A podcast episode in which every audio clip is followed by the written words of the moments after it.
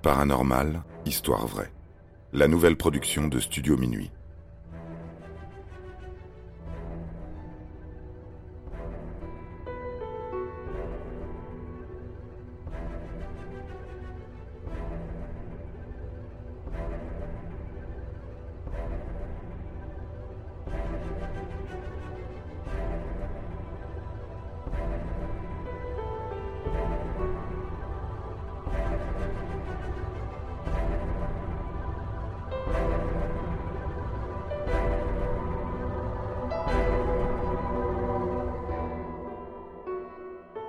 Brûlés vifs, les victimes de la combustion humaine spontanée.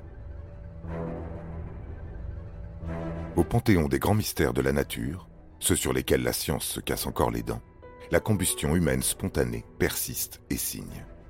Nos ancêtres Homo erectus ont beau se vanter d'avoir domestiqué le feu il y a 400 000 ans, l'étincelle demeure imprévisible, redoutable, parfois même irrationnelle. Épris d'une passion brûlante ou puni par un châtiment divin, il arrive qu'un être humain s'enflamme subitement. Sans la moindre raison, ses os et sa chair sont consumés puis réduits en cendres. On compte 200 incidents semblables au cours des derniers siècles. Et à ce jour encore, le mal ardent continue de frapper n'importe où, n'importe quand, et surtout n'importe qui.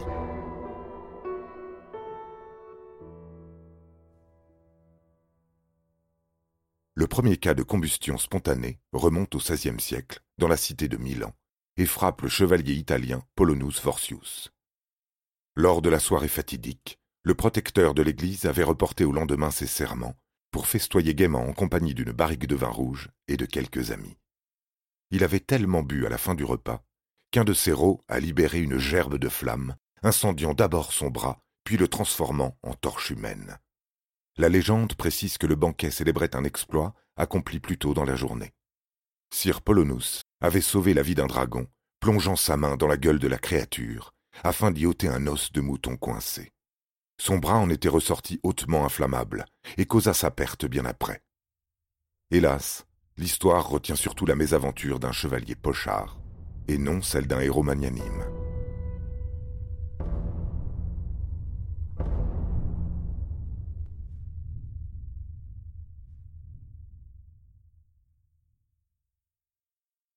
Deux siècles plus tard, à Reims, et au terme d'une journée riche en besogne, l'aubergiste du Lion d'Or sonne la cloche, évacue les derniers ivrognes agrippés à son comptoir et ferme boutique.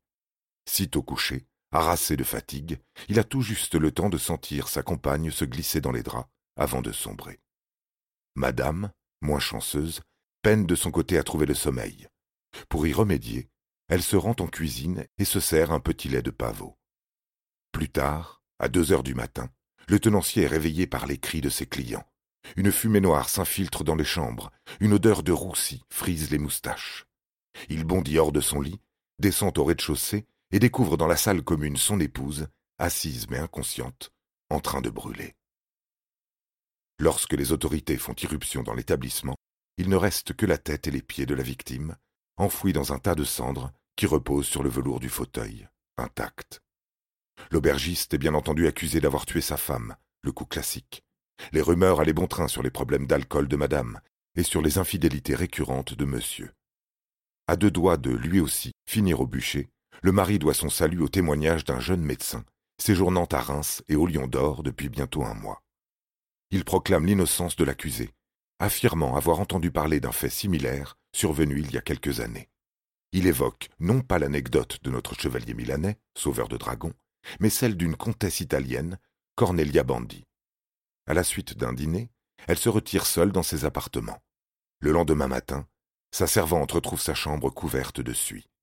Tout comme à l'auberge, le lit et les meubles ont été préservés des flammes. Même constat pour la tête de la comtesse, ainsi que ses jambes, aucune brûlure apparente. C'est l'omniprésence de l'alcool qui permet à l'époque d'émettre une première théorie. Les personnes atteintes de combustion spontanée ont en commun leur penchant pour les spiritueux. Leurs tissus humains en seraient si imbibés qu'à la moindre proximité d'un poêle ou d'un candélabre, le corps s'enflammerait brusquement. Les hommes de foi, eux, y voient surtout des pécheurs, s'attirant la colère divine à force de cumuler les vices. C'est l'avenir qui finit par départager scientifiques et religieux. De nouveaux cas surgissent dans le monde, et les malheureux concernés sont non seulement sobres comme des chameaux, mais n'ont en plus pas grand-chose à se reprocher sur le plan de l'éthique.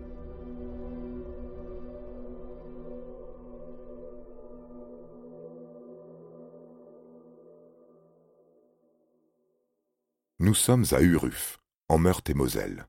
Dans la nuit du 11 mai 1977, quelques crépitements ainsi qu'une odeur de graillon alertent l'une des locataires d'un immeuble en proie à des insomnies tenaces. Elle se précipite pour appeler les pompiers, qui localisent le foyer au 3e étage dans un appartement où résidait une certaine Ginette Kazmierczak.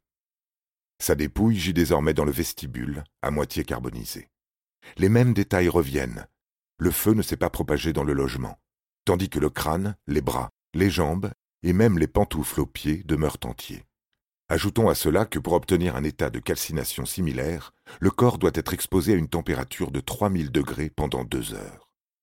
Des conditions plutôt réunies dans un four crématoire, bien que les os doivent être encore broyés après coup par les fossoyeurs.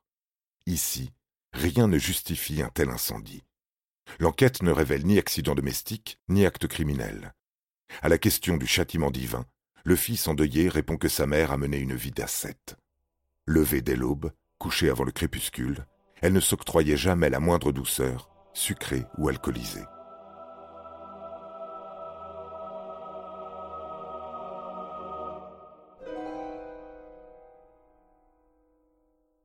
Madame Kazmierczak ne sera pas la dernière victime. À la fin du XXe siècle, le mal affecte principalement des personnes âgées, solitaires, en surpoids, incapables d'aller chercher le pain chez le boulanger au coin de la rue sans perdre connaissance. Des médecins avancent alors une nouvelle explication, baptisée « effet mèche ». Ce n'est plus l'alcool ingurgité, mais la graisse humaine qui, à la manière d'une chandelle, se consume et entretient la flamme. Une fois le combustible épuisé, l'incendie s'éteint de lui-même et ne s'attaque donc pas à l'environnement proche. Enfin, ce serait l'absence de masse graisseuse à la tête et aux pieds qui leur permettrait d'être systématiquement épargnés. On croit tenir le bon bout avec cette histoire de bougie humaine, mais là encore, il faut compter sur plusieurs contre-exemples pour relancer le débat. Une vieille dame dans un parc, assise sur un banc en Allemagne, 2 vaches à l'écart de leur troupeau en Arizona, un nouveau-né de 3 mois en Inde. Tous ont pris feu dans des circonstances improbables, à l'écart de la moindre source de chaleur.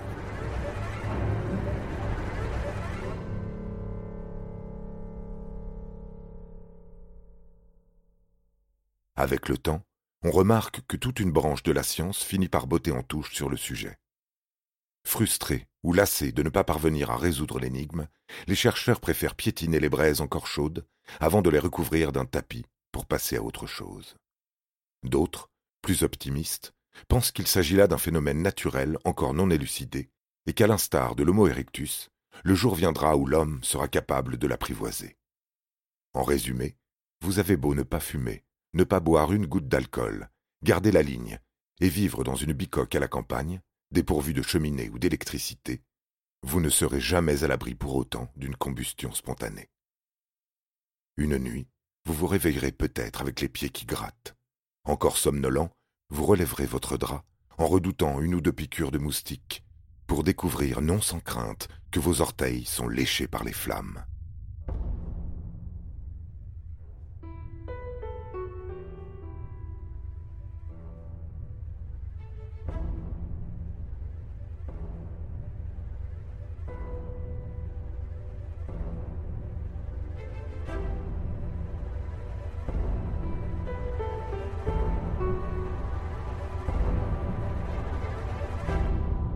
Paranormal, histoire vraie. La nouvelle production de Studio Minuit. Interprétation Florent Houlier.